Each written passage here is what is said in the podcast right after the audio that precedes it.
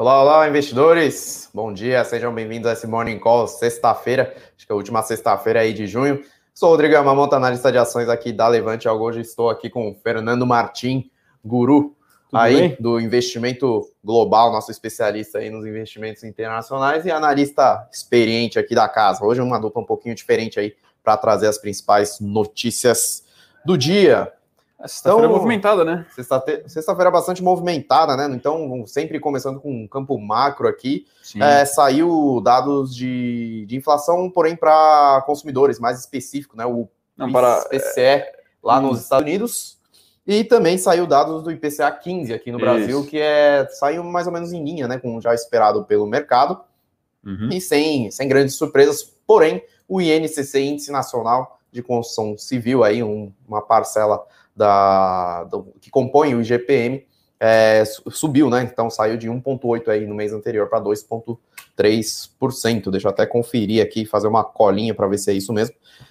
É, é isso, sobe para 2,30% e em 12 meses até junho acumula uma alta de 16%, né? Para quem não sabe, esse INCC implica aí nos custos da, da indústria de construção civil mesmo, uhum. direto. Né? Então, apesar de ser 10% só do IGPM, é uma parcela relevante para o mercado de construção civil.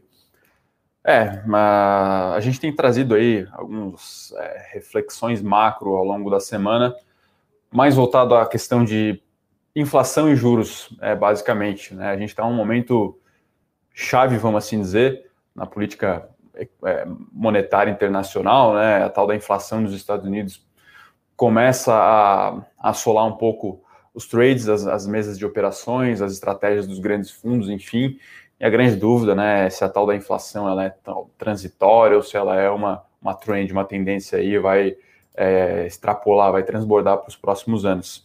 Então, hoje a gente trouxe mais essa, essa questão dos indicadores e o pacote também aprovado, é, aprovado não, na verdade, surgiu a notícia né? de um avanço na negociação do Biden com os senadores, um pacote aí de infraestrutura, ele já fazia parte realmente do plano de governo lá do ano passado, então não chega a ser uma novidade, mas claro que ontem a aprovação trouxe lá um. um mexeu com o mercado, né? Um, é, não, não é né? aquele 1,9 trilhões aí que estava previsto, né? E também. Porém, já é um viés positivo porque tem uma negociação entre democratas e republicanos. Então, nesse mesmo viés, Sim. o pacote aprovado em torno de um trilhão de dólares, que assim, um trilhão de dólares, 1,9 trilhão de dólares, é dinheiro pra caramba para poder injetar no mercado. Uhum e é um pacote bastante positivo para a maior economia global, né, que uhum. tá, ainda carece muito de investimento em infraestrutura, né, por incrível que pareça. Então eles estão vindo aí para poder competir, né, tem maior competitividade, competitividade com a China, que vem investindo em infraestrutura e tecnologia né, de um jeito mais geral lá no país. Então os Estados Unidos ainda já, já mirando, né, um uhum. longuíssimo prazo, vem com esse plano de infraestrutura que pode impulsionar vários setores, né? Então, Sim. o setor de siderúrgica é, uma, é, um, é um, é um setor é. imediato, né? Aços planos e aços longos aí, que se usa muito no setor de infraestrutura, transportes e, e tudo mais, que já é um impacto imediato. E, enfim, Bom, máquina, é um cimento, máquina, cimento, tudo que envolve aí a construção civil, tudo que e também tem a questão da mão de obra, né? Então, uhum uh, vai ajudar a impulsionar aí a mão de obra, a, a, composição de mão de obra lá nos Estados Unidos. Só que aí tem a questão da, da inflação que, Sim. né, já uhum. o Fed está ficando com um tom um pouco mais hawkish, né, que a gente fala um pouco Sim. mais austera, tá mudando o tom, porém, o presidente do Fed, Jerome Powell, já falou que isso, a inflação ainda tem ainda muito, muito espaço aí para poder Sim. andar e que vai manter, né, manteve um pouco, um pouco o tom um pouco mais Sim. Uhum. frouxa. É, nos parece que o Fed está ali meio que entre a cruz e a espada, né? Então, lembrando, existe uma relação muito famosa de curto prazo na economia, tal da curva de Phillips, uhum. né? Relacionada ao tal do desemprego e a inflação. É, e aí surge o debate, qual que é a função principal do Banco Central, se é assegurar o poder de compra, né, assegurar a moeda, ser o guardião da moeda, né, ou se é, é ajudar a reduzir lá, enfim, a, o tal do desemprego. O desemprego ainda, por incrível que pare, pareça, está num patamar alto, aqui eu boto entre aspas alto, porque está em 5,8%. Pré-pandemia chegou a 3,5% com o Trump, né? E a gente sabe que essa camada aí, esse excedente de pessoas desempregadas, são as camadas mais vulneráveis. Então, é, do ponto de vista político, ainda tem esse caminho a percorrer. Porém, a inflação começa a bater a porta. Né? Enfim, na última reunião, o Fed aí aumentou suas expectativas de juros para um ponto percentual, é algo bem relevante, foi de 2,3, se não me engano, para 3,3. E claro que tem todo o custo social de você aumentar juros e ser mais austero, custo social e também o custo de você carregar dívida. A dívida já é bastante pesada nos Estados Unidos e aí poderia trazer até um impacto aí, né? Enfim, para como se enxerga o dólar como porto seguro é, financeiro é, mundial. É, então, é, é, bem aquele, aquele negócio, né? Então fica num, ainda a gente fica num, num, num, cenário bastante ambíguo aí, que os Estados Unidos ficou com inflação é, é, muito tempo abaixo aí do, da meta, uhum. e agora que começa a vir aí um pouco é, acima da meta, e o, o, o Fed já falou que vai, vai manter por um tempo isso, o mercado já fica um pouco preocupado, porque vai ter uma subida de juros, mas assim, uhum. se for olhar, ainda um patamar estimulativo de qualquer Sim. maneira. Então, uhum. assim, o mercado está muito acostumado, né, com esses anabolizantes aí de, de, estímulo desde a crise de 2008 que uhum. vem aí injetando no mercado. Então, tem os dois lados, né, do, da, uhum. da, questão também do mercado estar viciado em estímulos e, por outro lado, tem uma certa preocupação de uma possível desidratação aí, né, de, de, de liquidez aí no mercado por conta de uma alta de juros nos é. Estados Unidos que uhum. começa a afetar também valuation das, das empresas no, no, no, mundo todo, né, que usa como referência aí a taxa de desconto, a Treasury dos Estados Unidos. Porém, o ponto é que o PIB dos Estados Unidos continua bombando e setor de consumo, enfim, é, é, é ainda está tá se recuperando e está vindo uma, um crescimento econômico aí projetado para os próximos anos. Isso pode também refletir positivamente no Brasil, que tem muitos, muitas empresas exportadoras. Né? Sim, né? Acho, Bom, que eu, acho que eu ia aproveitar o gancho para começar comentando o resultado corporativo, que já exatamente. nos Estados Unidos. Exatamente. Vou pegar aqui o resultado de Nike. Nike publicou ontem pós-fechamento. Lembrando que nos Estados Unidos, no cenário externo no geral, as empresas têm um calendário fiscal diferente do, do, do, do calendário é, cultural, né, o nosso.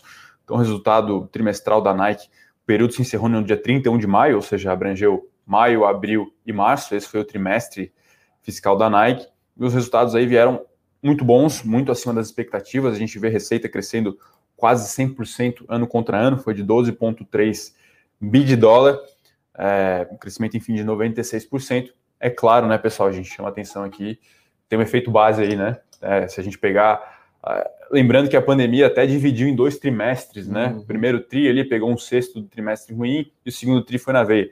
Nesse caso aqui, a Nike, é, tri, esse trimestre do último ano, né, foi, foi terrível. Imagina, você pegou março, abril e maio, os três Exatamente. piores meses da pandemia.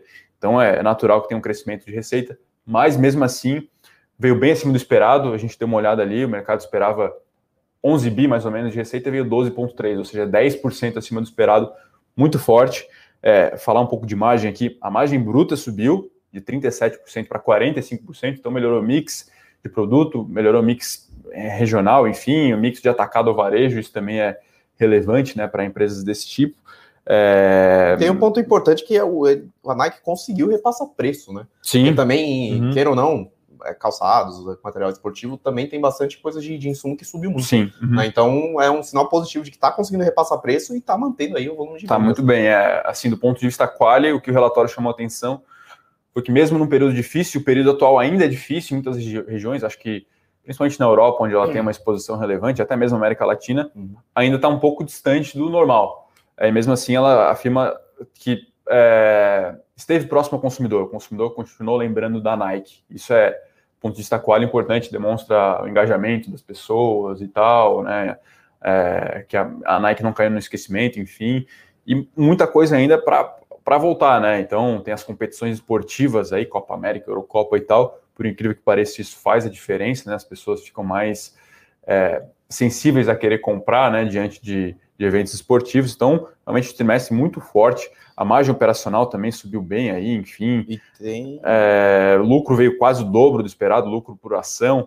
É, o gasto lá em SG&A, né, que são as despesas gerais administrativas de vendas, no último tri foi 50% da receita. Então a gente viu como é, não, acabou não conseguindo diluir muito bem, principalmente os custos fixos. Nesse trimestre foi apenas 30%. Então é um ganho de eficiência operacional muito forte. E além disso, tem também ganho de eficiência nos investimentos, que é o tal do retorno sobre capital investido, retorno sobre patrimônio líquido, enfim, pelas nossas contas aqui. Né, enfim, é evidentemente que essa conta é um pouco confusa, cada um calcula de uma maneira, né, Rodrigo? Cada, cada analista leva em consideração algumas, é, algumas linhas e também as empresas também não oferecem muita é, muito disclaimer, né? transparência, né? Muito, disclaimer transparência. Cálculos, mas aqui, Ponto. pelas nossas contas, foi de 19% em 2021, né, que foi os últimos 12 meses quando encerraram um ano atrás, e agora foi de quase 40%, 40% então 19% para 40%, quase é dobrou o ROIC aí. Em um ano, né? Então, é, é muita coisa. É a, muita coisa. A margem subiu e ela conseguiu extrair mais resultados a partir de uma base de ativo que subiu é, em proporção menor. Então, baita resultado de Nike no, no, no after aí, ou no pré-mercado, estava subindo mais de 10%. E um ponto importante, né? Aqui temos um player importante de Nike, que no caso Sim. é o grupo SBF, né? É a antiga uhum. Centauro, que aí adquiriu as operações da Nike aqui no Brasil, que a Nike não estava conseguindo rentabilizar bem, porém, esse resultado bom aí globalmente da Nike está impulsionando aí os resultados, o, vai impulsionar né, os resultados Sim. do grupo SBF, inclusive está subindo 2,5% aqui na abertura do pregão. Até peço desculpas aí, não escrevi isso no. no... Não, mas é. é bem... é foi a, era a segunda derivada essa, né? É a segunda derivada. A, como é que é? enfim, o, o, efeito aí não, não, não calculado, mas sim vai trazer hoje possivelmente um impacto aí para as ações eu, da como, antiga Centauro, né? É, eu que faço a cobertura de varejo aí tem que estar. Tá, sim, com certeza. Tem que estar tá ligado. Ah, e no campo político, né? Vamos falar um pouco de Brasil aqui, então, né? Então, hoje vai ser apresentada a proposta aí da segunda fase da reforma, reforma na tributária aí uhum. no Congresso. Ah, a primeira fase é a unificação do PiscoFins, que vai virar a CBS, né? E a segunda fase agora é, seria o aumento do piso e também da alíquota de CSLL pra, para os bancos, né, para fazer uma compensação. Então, aumento do piso de imposto de renda para pessoa física, em torno de R$ 2.400, R$ 2.500 de renda mensal.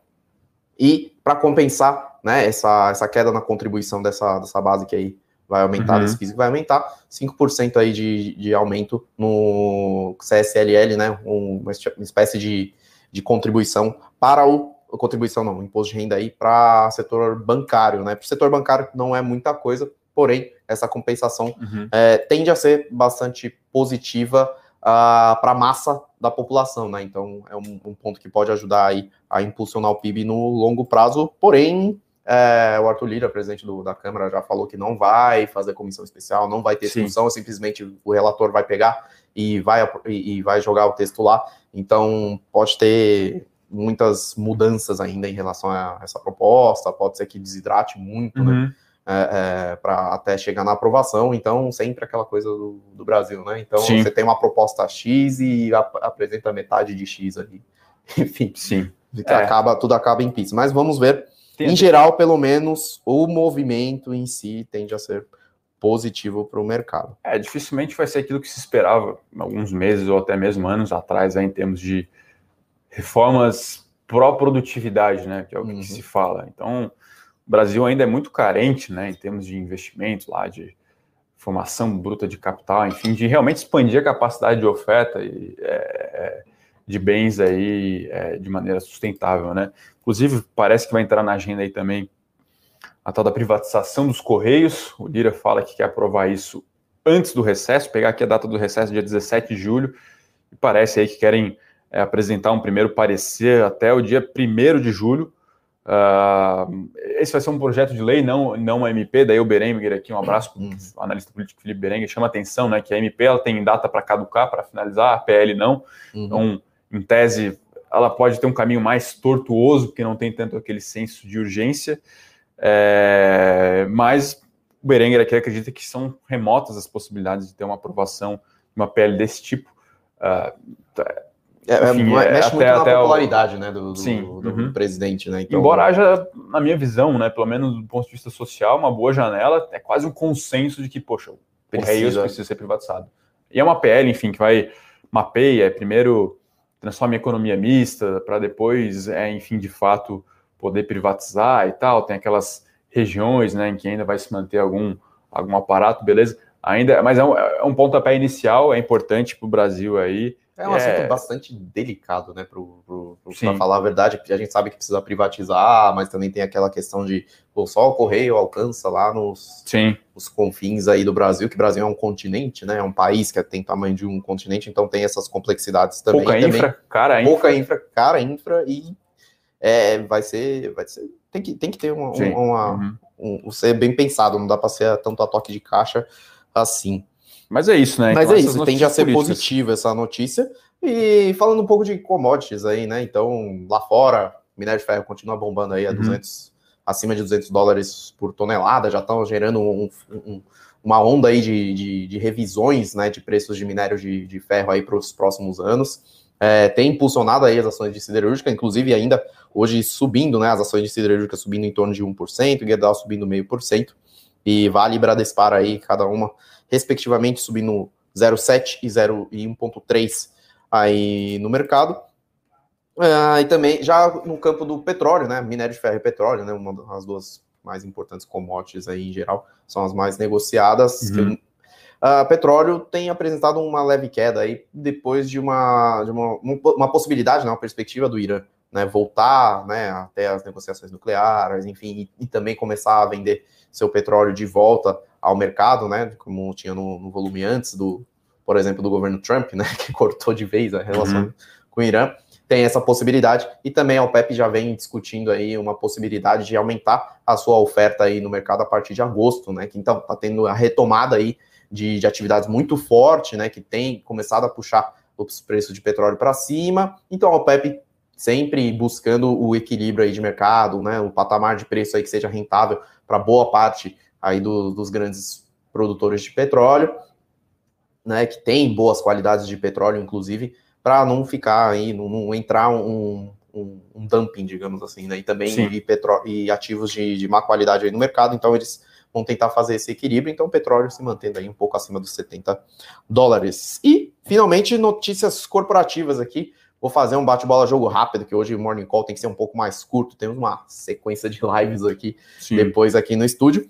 Uh, começar, começando por Via Varejo, né? Então, o Via Varejo passou a reportar novamente aí seus dados de mercado para o EBIT da Nielsen, né? Então, o EBIT faz a, a medição aí do, do segmento de e-commerce no, no, Brasil. A Nielsen, né, uma respeitada casa de, de estatística de mercado, de pesquisa de mercado aí que, então, a, a, até 2019, Via Varejo reportava, né, uhum. havia, né, agora no caso, é, é, reportava, passou a não reportar, né, desde janeiro de 2019, porém agora voltou aí com os dados, Sim. então a EBIT fez uma, uma, um recálculo aí do tamanho de mercado e chegou à conclusão de que mercado que se calculava antes, o tamanho de mercado, né, que se calculava antes de 87 bilhões de reais, foi para um pouco mais de 95 bilhões de reais aí, então assim, é um é um aumento significativo, em torno de 10%. Sim. E também tem um recálculo aí de participação de mercado, principalmente da Via Varejo, Sim. né? Que a Via Varejo vinha afirmando já nos seus releases que estava tendo ganho de, de, de, de, market share, só que os dados da EBIT falavam não tão precisos esses dados, então agora tendo esses, esses essa unificação, né, no caso, esse reporte aí da, da Via Varejo para Nielsen, parece que realmente a Via Varejo tem ganhado mercado, Sim. Né, então, só que tem um ponto importante que o Mercado Livre não reporta para a EBIT, uhum. né, que é só aqui no, no Brasil, mas o Mercado Livre aí, que é um participante relevante, não reporta, então pode ser que a estimativa de mercado ainda esteja um pouco é, mais distorcida, porém já tem maior precisão e chegou à conclusão que o e-commerce está maior do que maior era que e vem crescendo né, de maneira considerável aqui no Brasil. Vamos ver como reagem as, as, as ações. Via varejo. Hoje. Então, as ações de e-commerce ontem, né, a, a Lame, B2W e Magalu subiram muito forte. Hoje está tendo um movimento de leve realização aí. Só uhum. que a uhum. Via Varejo está subindo 1,1. Uhum. Né? Então, a Via Varejo fechou meio que de lado, um pouquinho de queda ontem, na hora e saiu os dados ontem à noite. E hoje a Via Varejo está reagindo aí positivo. Mas chega a ser uma notícia talvez marginalmente positiva para todo o setor, né? Então, Exatamente. Então tem lá o conceito de TAM, né? É, Total Addressable Market, né, o mercado total endereçável, uhum. o bolo agora parece ser maior do que é, estava nas contas. E aí, proporcionalmente, talvez essa fatia do bolo adicional, vamos assim dizer, seja um pouco maior da, da Via Varejo. Aparentemente, a EBIT uhum. tinha lá os dados até 2019 e foi projetando quanto estava crescendo, mas esse crescimento era um pouco maior, né? Uhum. Mercado Livre não, não reporta, enfim, mas a gente vê aí que varejo crescendo e o e-commerce também crescendo de uma maneira, uma magnitude aí é. bem interessante. Sim, né? e a penetração aqui no, no, Brasil ainda é bem baixa, né? Comparativamente bem baixa, bem aos países comparáveis aí. Então... E, é, e é por isso que o Mercado Livre sobe, né, pessoal? Muita gente fala, pô, mas Mercado Livre não dá lucro. Eu enxergo com uma, uma história parecida com a da Amazon, né? Talvez a Amazon tenha sido expoente nessa. Nesse modelo de, de crescimento. Né? É, nessa, exatamente, nessa com essa comunicação do mercado, ó, eu não dou lucro hoje, mas é para dar um lucro muito maior lá na frente. Para uhum, Na hora que virar a, a chave. A manda-chuva aqui do setor. Então, a, parece que, enfim, Mercado Livre, até Magalu, enfim, é, vão mais por esse caminho. Por isso que a gente acredita né, que a análise o pessoal faz muito aí via múltiplos de curto prazo é, no mínimo, limitada né, para você tomar uma decisão de investimento nesse tipo de empresa. Bom, acho que a gente pode ir para os próximos pontos. Temos aqui umas curtas aqui, né? Primeiro, o leilão de energia. É, enfim, depois de um, um, ano de 2020 de muita incerteza, vão ter três leilões aí na próxima semana, né? Uma é da companhia de energia do Amapá, Exatamente. né? Que já está tá muito deficitária, né? Então teve um problema aí no, no... final do ano passado, final né? do ano passado aí de fornecimento de energia, não estava nada regulado, carece de investimentos. Então vai ser uma das últimas aí depois né, da, da, do setor de, de, geração e distribuição de energia aí, que vai ser leiloada para realmente receber aí investimentos privados que realmente necessitam, porque o governo não tem recurso suficiente e também a empresa não gera recurso suficiente para fazer uma modernização de investimentos e, enfim, ficar dentro da regulação de energia. É, tem se tem se especulado que talvez quem, quem atua mais forte lá no, no, na região norte é, é, tem uma que tem de capital aberto, né, que é a Equatorial, que uhum. atua bem no, na região norte lá, pode, ter uma, pode ser interessada. Uh, tem outra também, a Oliveira Energia, que também atua de, de maneira mais forte lá no, na região norte. Então, tem interessado sim, apesar do ativo não ser nada bom. Né? Uhum. Então, é aquele negócio. As empresas que têm expertise em recuperar ativos de, de, do setor de energia se interessam muito mais do que as players sim. convencionais. E também tem o um leilão de transmissão, né?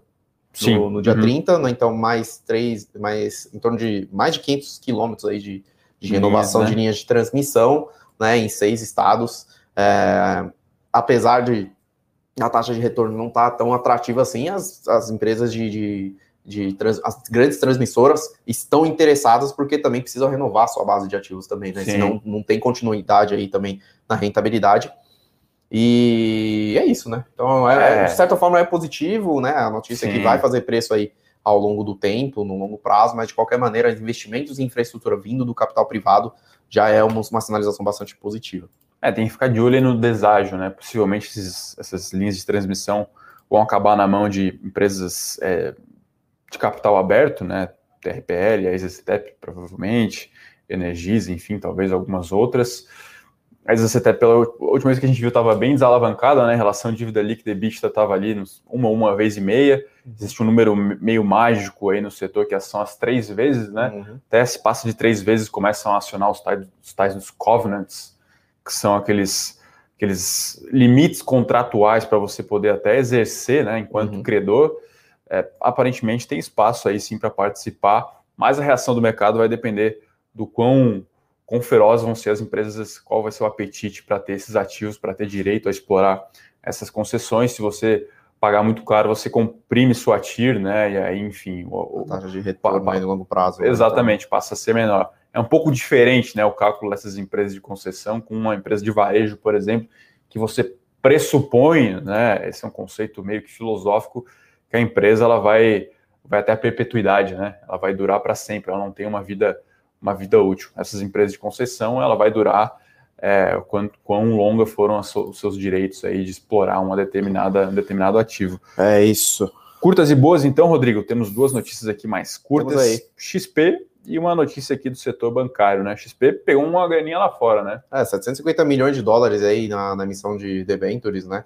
Então ela captou esse dinheiro para fazer, falou, né? Declarou que é para usos gerais, mas pode ser tanto para uh, financiamento, né? Suas operações uhum. do Banco XP, pode ser para fazer um, um, um, um, fundo aí para poder financiar também as suas operações de crédito corporativo, que ela também está entrando, uh, investimento em tecnologia, enfim, os usos são variados, mas 750 milhões de dólares, cinco vezes fazendo a conta aqui, dá quase 4 bi, quase né? 4 bilhões de reais. de reais. Então, é um valor bastante Sim. significativo, é positivo para a XP, né? Então, as empresas brasileiras estão conseguindo captar né, no Sim. mercado internacional, então já é a oitava empresa aí no, nesse pouco tempo que faz captação no exterior. Então, a notícia tende a ser bastante positiva, né? A XP consegue alocar aí seu capital de maneira eficiente e ainda está crescendo num ritmo muito forte. Sim. Foi um, quase um teste de fogo, tem se um falado isso, fogo, né? Exatamente. A primeira captação no exterior aqui fala que, que o yield foi 3,5 e a demanda foi duas vezes maior vai, do que o valor total do principal. Então, um teste de fogo interessante, é a primeira captação corporativa da XP fora do Brasil, é, pegando aí dívida em dólar, né? E lembrando, tá, pessoal, quem ainda não assinou e eu com isso, vai lá no nosso site, é gratuito, tem todos esses detalhes lá, artigos matinais aí, trazendo todas as informações de mercado, todos os dias no seu e-mail, gratuitamente. Tudo que a gente está falando aqui tem lá em maiores detalhes. Aqui a gente só dá uma pincelada para você ficar ligado. E aproveitando, é... né? O e-book de Bitcoin. É o e-book de. Opa, perdão.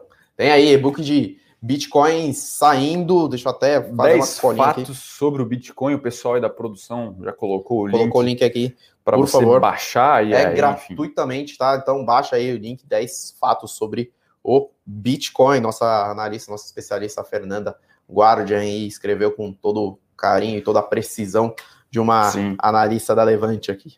É, oportunidade aí para você saber um pouco mais, né? Enfim, Sobre conhecimento nunca é demais, nem Exatamente. que seja utilizado ali, seja para comprar um ativo, né, o Hash 11, por exemplo, ou seja para você ter um papo lá na mesa de bar um pouco mais aprofundado, né? Então, no mínimo que você tem que fazer, quase obrigação, a gente aqui também se dispôs a saber do que se trata, né? Exatamente. Esse novo mercado aí, enfim. Mercado bastante diferente. Eu confesso que eu não conheço muita coisa, é, ainda preciso, inclusive, conversar com a Fernanda para pegar Sim. mais informações sobre esse, esse mercado esse mundo, admirável mundo novo aí, né? Mas não perca, então vai lá, baixa aí o relatório para você saber 10 fatos sobre o Bitcoin, saber como funcionam essas moedas aí, quais são as vantagens, quais são aí, é, qual que é o potencial, né, desse, desse ativo aí no longo prazo, lembrando que é um ativo que, como, como os entusiastas da moeda dizem, né, da criptomoeda, ainda engatinha, tem 12 anos de existência, a gente está falando que o dólar aí é, existe há pelo menos 200 anos, e o nosso querido real existe há 20 25, 26 anos. Então, é, enfim, ainda é uma moeda que engatinha e, caso com, é, com, a surgir agora aí possíveis usos, é, inclusive países aí passando a ter como curso é, o Bitcoin. Para finalizar, uma última notícia corporativa aqui. Vamos notícia... de bate-bola, jogo rápido aqui. Vamos? Tem outras também que saíram, não tá no eu com isso, então você ia falar do, dos cartões do banco, né? Setor é, notícia aqui do setor bancário, na verdade, bem, bem rápido aqui, né? Que o celular está liderando, né? A As penetração, vamos assim dizer, das transações bancárias. Esse é um dado da Febraban, né? A federação aí dos bancos no Brasil. E aí mostra a intensificação do uso do celular para a realização de transações bancárias. Que já vem uma, uma tendência bastante Sim. forte, né? Digitalização, tanto é que as fintechs aí estão ganhando espaço por ter apps fáceis de mexer, né? As Sim. varejistas, plataformas de e-commerce estão tá vindo também com, com essa questão do, do, do, da gestão financeira dentro, né, da carteira digital, enfim. Tá, então faz sentido, o dado Sim. é bastante positivo para a pulverização e também para a diversificação aí da bancarização também Sim. da população, porque hoje em dia, é, não importa o que seja, o pessoal tem pelo menos um smartphone. Né? É, eu abri então... uma conta aqui no Itaú, fui testar, né? Eu abri uma conta aqui antes, só tinha contas em bancos digitais. Olha, a conta abriu em dois dias, né? Tudo, tudo digital, mandando foto ali.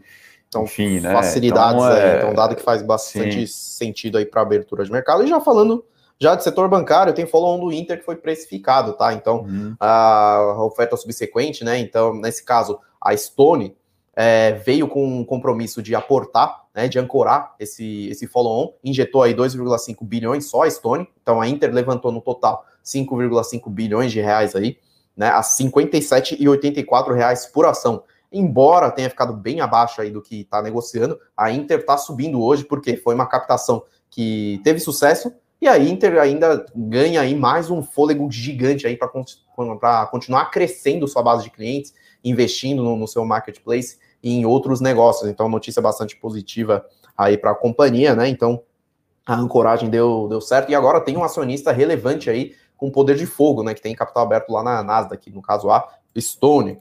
Tem também Carrefour que concluiu as conversões das lojas macro, né? Macro, para quem conhece, uma rede aí de médio porte, né? De, de, atacado, que o Carrefour comprou, vem comprando seus ativos e está transformando no, na, dentro da sua rede atacadão. Ela concluiu a conversão de mais de 20 lojas aí macro, então é uma notícia pontual também, porém bastante positiva, quer dizer que a estratégia do Carrefour continua Sim. andando bem. E a BRF fez uma aquisição agora de manhã, anunciou, né, na verdade, a aquisição de manhã de mais um ativo do mercado pet. Então, nessa semana ela já tinha adquirido Aí a Ercosul, né, que é, tem em torno de 4% de mercado no, no, de alimentos pets, e agora veio com a marca Mon... Ixi, é, me fugiu o nome aqui, deixa eu até pegar a colinha aqui.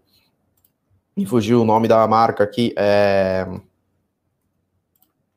é uma marca relevante, viu? Tem, tem participação aqui, deixa eu só pegar.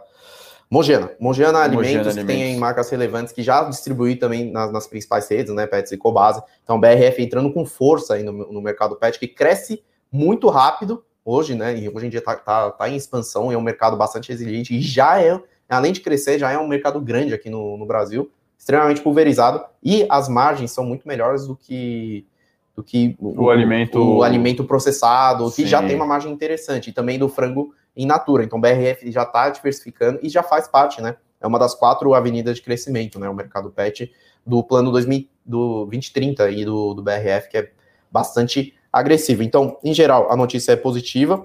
A, o gestão já falou que a, por aqui encerram as aquisições no mercado pet, que agora essas duas aquisições BRF conseguem uma participação de 10%, que é bastante relevante aí no mercado de alimentação no setor pet, e agora vai investir em expansão e na integração de suas operações no, nesse segmento, né? Que tem bastante, margens bastante altas.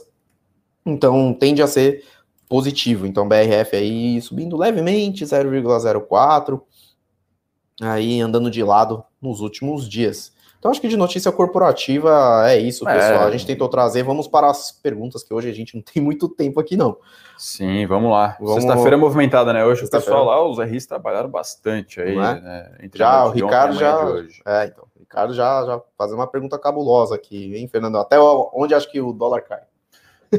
Olha, o nosso cenário, lembra que a gente conversava bastante com o Rafael também, o nosso estrategista-chefe, a gente tinha como piso, vamos assim dizer, para onde o dólar podia chegar é, nesse ano, já considerando os aumentos de juros que o Brasil provavelmente ia ter que fazer e agora está fazendo.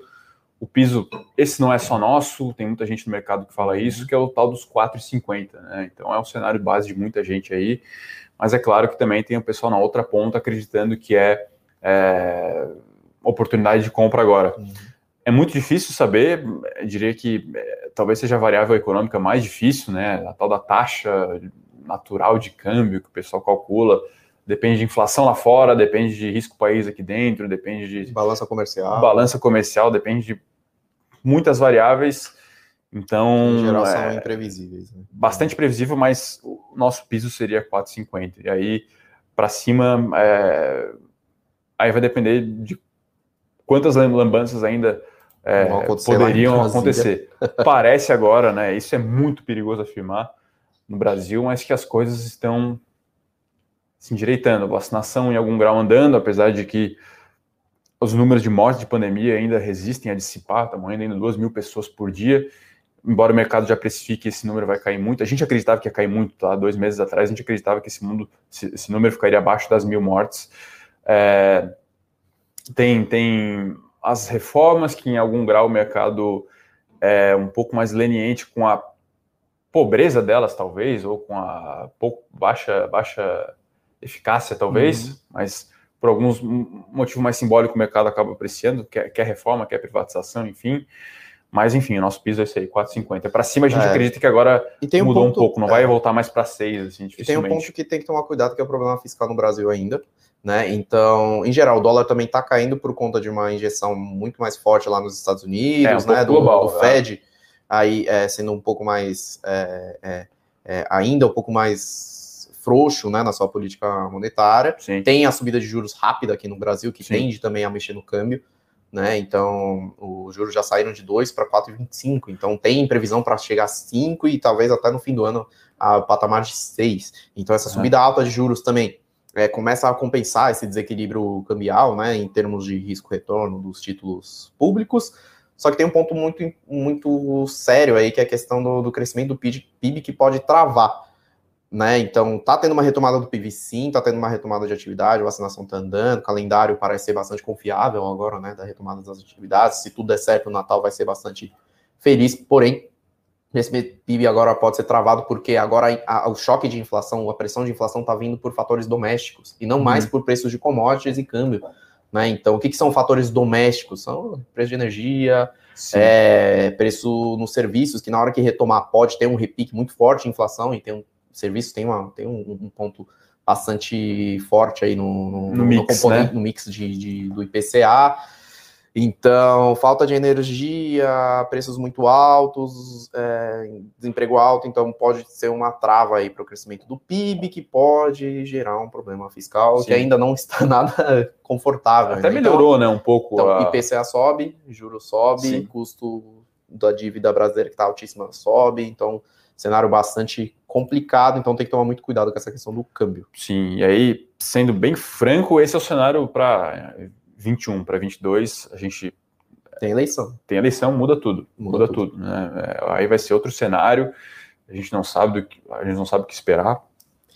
Mas é isso aí. esse momento de fragilidade nas contas públicas, de fato, um governo mais populista representa um risco bem relevante, bem relevante mesmo. Então tem que ficar de olho aí. É, enfim, ano que vem vai ser um ano muito, muito importante. O ano que vem já está quase aí, né? A gente vai entrar no segundo semestre. Então, a gente já combinou aqui internamente no quarto trimestre, primeiro trimestre do ano que vem, aí sim, os nossos produtos aqui vai ter muita discussão para a gente em mexer nas carteiras, talvez botar o pé no freio em alguns sentidos, reduzir beta, é, balancear, diversificar, talvez se expor um pouco mais ativo internacional, a dólar, enfim, porque realmente vai ser um ano bem desafiador, né? A gente sabe como foi 2000 e 2018, né? Essa aí a pesquisa eleitoral, buva, a bolsa caía 2, 3 no dia, né? Então, realmente, é, vai ser um ano aí é, diferente. Mas muito boa pergunta aí do Ricardo, tá? Então, inclusive, o Ricardo perguntou aqui que houve com o Guimarães, um abraço para o Guimarães, o Guimarães agora está no buy side, né? Grande mestre Guimarães. Saiu da, da Levante, está aí trabalhando agora na indústria de fundos de investimento, mas tá, enfim, tudo bem aí. Saiu realmente para um novo desafio.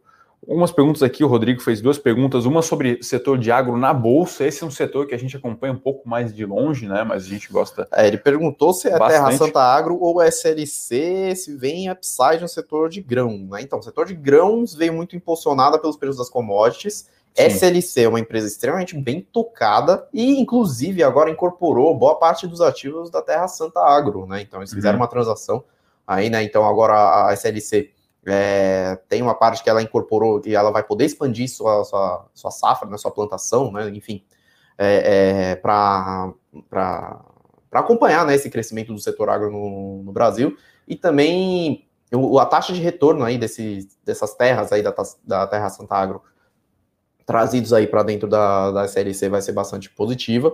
Em geral, por questão de liquidez, tamanho, por ser setores parecidos e também ter esse tipo de transação, SLC talvez seja uma, uma melhor opção se você fosse escolher entre as duas. A Terra Santa Agro também não tem tanta liquidez, então a precificação pode ficar um pouco fora aí do seu fora aí do valor justo por bastante tempo. A Angélica perguntando de Suzano, né? Então, ela só falou, Suzano, pessoal, obrigado. Então, imagino que esteja falando aí para a gente comentar, comentar, um pouco um do pouco, case né? geral. O Suzano deu uma derretida aí na bolsa por uma questão de movimento muito forte do dólar para baixo né? Então, no mercado celulose também, as curvas futuras estavam aí subindo, né? Curvas futuras de negociação de celulose, né? Estavam subindo, então a curva começou a, a descer, só que agora ainda a, as curvas futuras estão em patamares muito maiores do que os preços do ano passado, né? Os Sim. preços de referência. A Suzano vem gerando um caixa muito alto e outra. Se o dólar caiu agora, a Suzano começa, passa a ganhar a, a dinheiro né? no resultado financeiro e no hedge que ela tem. Então Sim. ela vinha perdendo dinheiro no hedge de dólar, porque ela tem um horizonte de, de trava de 9 a 12 meses. Então, se o dólar subiu muito forte, ela ainda perdia dinheiro é, no, no caixa, mesmo tinha um ajuste de caixa forte aí de, de perda, porque o, o patamar de, de, de, trava de câmbio estava menor do que o quanto o dólar estava sendo negociado. Sim. Agora esse, esse patamar se inverte né? Então o dólar está caindo, então não tem motivos para que Suzano derreta, mas naturalmente o mercado já tende a associar a cotação do dólar com o Suzano. Porém, o que o pessoal ainda não põe na conta é que a Suzano está desalavancando de uma maneira muito rápida. Uhum. Ela gerou muito caixa, mesmo a celulose, em torno nas mínimas históricas, abaixo de 500 dólares por tonelada. Na verdade, e agora está sendo praticado preços acima de 700 dólares uhum. por tonelada no mercado. Ela é a que tem a menor produção, a, custo de produção aí de celulose no mundo. E, enfim, está tendo uma retomada muito forte aí de, de, de, atividades e urbanização também nas duas principais, no, no, no, mercado asiático, né? Uma urbanização na China e na Índia que tem 35% da população Sim. mundial, que aí também tende a gerar mais papel, então tende a ter mais volume de, de celulose, demanda, enfim. Então, Suzano está surfando uma onda boa sim, O mercado ainda não entende muito essa questão da política de hedge, porém, no longo prazo, se a gente olhar para as contas, essa política de hedge tende a compensar, então gera um equilíbrio aí na conversão de caixa dela, que ela recebe dinheiro em dólar, então ela converte em reais, né? Porque ela tem muitos custos em reais. Só que gera um, um certo equilíbrio aí nessa cotação. Então, olhando para os fundamentos de longo prazo, a Suzano tem aí espaço para andar, e inclusive está subindo, né? Um em 20, mesmo com, com agora o dólar abaixo de, de 5 reais. Então, Suzano está no momento bom, sim, tá, uh, uh, Jérica? Espero que tenha esclarecido aí de certa forma suas dúvidas. Rodrigo também perguntando aí, setor frigorífico pode estar com upside mais comprometido em função do dólar em queda. As empresas do setor estavam trabalhando com dólar médio para 2021 de 5,40 no balanço do primeiro TRI 2021. De fato, assim, é, tem um, tem um, o setor de frigorífico pode sofrer aí no curto prazo também por conta da questão do, de queda do dólar. Porém, tem um ponto importante. Quem, quem sente mais no balanço em questão do, do, do dólar caindo é a Minerva, que tem uma característica muito mais exportadora do que a JBS e a Marfrig, por exemplo. Sim. JBS e Marfrig têm operações muito relevantes nos Estados Unidos, eles têm custos relevantes em dólar, só que também uma receita relevante em dólar.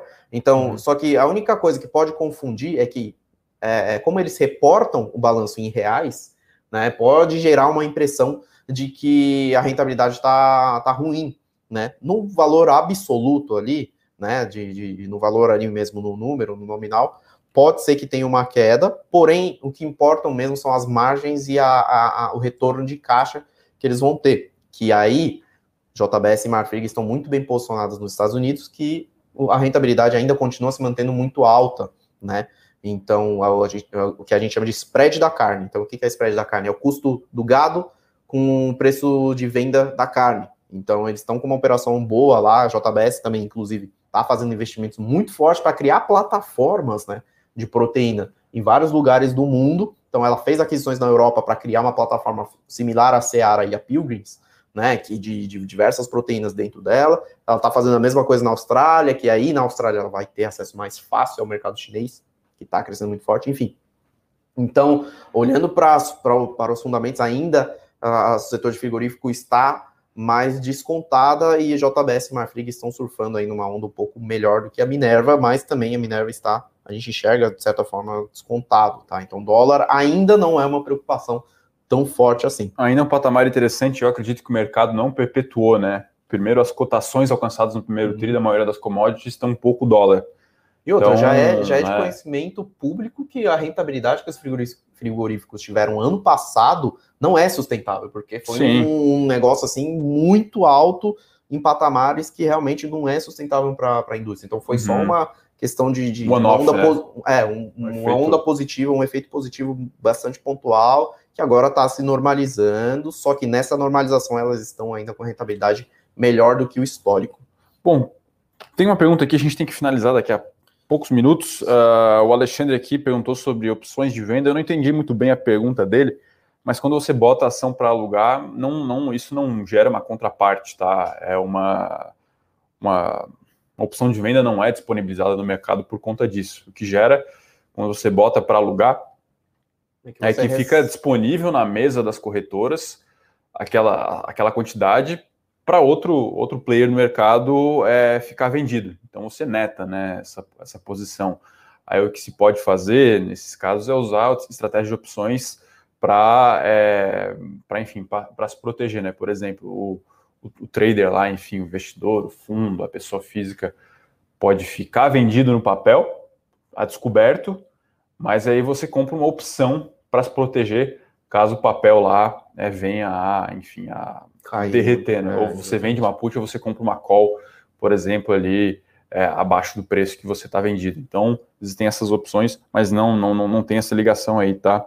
Acho que para finalizar aqui, a Falar, Eliana... BR distribuidora, né? Eliana pergunta, aí, tá, tá em secundária agora, tem uma oferta aí, um follow-on, tem um follow-on prospecto, né? Então já é, foi liberado, é a venda né? Da, da, participação gigante aí da Petrobras, né? Mais de 11 bi de reais aí em, em valor de mercado aí sendo negociado no mercado. Em geral, tende a, a, a, foi aberto também para os investidores institucionais e também investidores in, in, internacionais que devem também ancorar essa, essa compra de participação aí da, da Petrobras que está sendo desovado no mercado agora. E BR Distribuidora está num momento assim muito bom, né? Então, fez as transformações necessárias dentro da operação depois que foi privatizada, melhorou muito a governança, fez a troca da questão do, do, do passivo atuarial que eles tinham, né, dos planos de saúde, do plano de, enfim, que ficava no, no balanço delas e era gerida pela própria empresa, que não fazia sentido nenhum, Sim. agora foi passado para um, um para né? terceiros, né, que são especialistas nessa gestão de plano de saúde de, do, dos funcionários, por exemplo, gerou também é, um, limpou um pouco o balanço, está vindo com uma rentabilidade muito boa, melhorando a estratégia comercial, está vindo com parceria com as lojas americanas no, no, na conveniência, é, expandindo de maneira muito, muito austera, muito com, com, com alocação de capital bastante é, é, é disciplinada. Então, o BR vem aumentando muito bem a sua rentabilidade e tem um ponto interessante que agora o, o, o CEO o antigo CEO da Eletrobras, o Wilson Ferreira Júnior, que é muito bem visto no mercado, o cara que transformou operacionalmente Sim. a Eletrobras nesse tempo todo, veio para a BR Distribuidora para tocar um projeto bastante interessante no, e, e, principalmente no campo de, de energia aí que a, que a BR Distribuidora está querendo expandir os horizontes. É interessante, né? Essas empresas do setor elas calculam lá uma, uma métrica, enfim, de rentabilidade é o tal do EBITDA por volume, né? É isso, né? EBITDA por metro cúbico, é, e aí você calcular... Cúbico, que é a rentabilidade de caixa que você teria Sim. por volume vendido. E, e, esse spread caiu frente às, às puras privadas, né? E, na, na, verdade, não só caiu, como ela agora tem o melhor spread do mercado. É a rentabilidade do, do mercado maior ainda que a Raizen e a Ultraparo é, é, reportaram. Pelo jeito, muito gato gordo ficou... Né, cortaram muito gato gordo, né? Um abraço para Guimarães. Guimarães sempre falava isso, né? Nas, as queridas então, estatais aí tem, então, sabe, tem muito gato aí, gordo, né? E detalhe, né? A empresa está bem desalavancada e, tá, e paga um dividendo bastante robusto.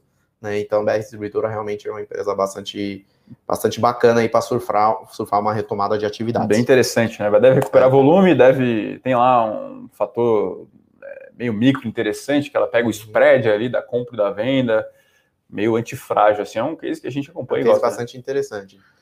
Uh, Valentim, né? só comentando aqui, Valentim falando, se pensar em problema de entregas em tais lugares, nunca hum. privatiza o serviço continuar falho. De fato, você está certíssimo. O correio tem que ser tipo, privatizado mesmo, né? Então, nos Estados Unidos tem uma abertura muito forte aí do mercado de, de, de postagens, né? Então, tem os players privados e também tem o player público que aí Sim. faz realmente esse complemento aí, né, no, no, no, nas partes, é realmente, realmente que não interessa ao setor privado, por exemplo, como se fosse realmente um serviço aí para né, adicional para a população, mas eu acho que tem que ser privatizada mesmo. Eu acho que tem que ser, na verdade, não só privatizado, como também tem uma abertura muito maior para o serviço de postagem, que tende a ser muito benéfico aí para o setor. Obrigado, pessoal, pelas participações. A gente tem que agora tem mais uma sequência de lives vindo aí. Quem é assinante do Bolsa 3.0 estiver acompanhando aí, fica ligado aí que eu e Bruno Benassi viremos com a live de Tira Dúvidas agora às 11 da manhã. Muito obrigado, ótimos investimentos, pessoal, ótimo fim de semana e até a próxima. Um abraço, pessoal. Até a próxima semana. Continue nos acompanhando. Hoje tem fechamento. Não esqueça aí, adicionar o sininho de notificação. Sempre Morning Call aqui na abertura. E o relatório hoje aqui, os 10 fatos sobre o Bitcoin. Vai lá e acompanha para você se inteirar sobre esse revolucionário mercado. Um abraço, pessoal. Para saber mais sobre a Levante, siga o nosso perfil no Instagram levante.investimentos. Se inscreva no nosso canal do YouTube Levante Investimentos. E para acompanhar as notícias do dia a dia e mais sobre a Levante, acesse nosso site levante.com.br.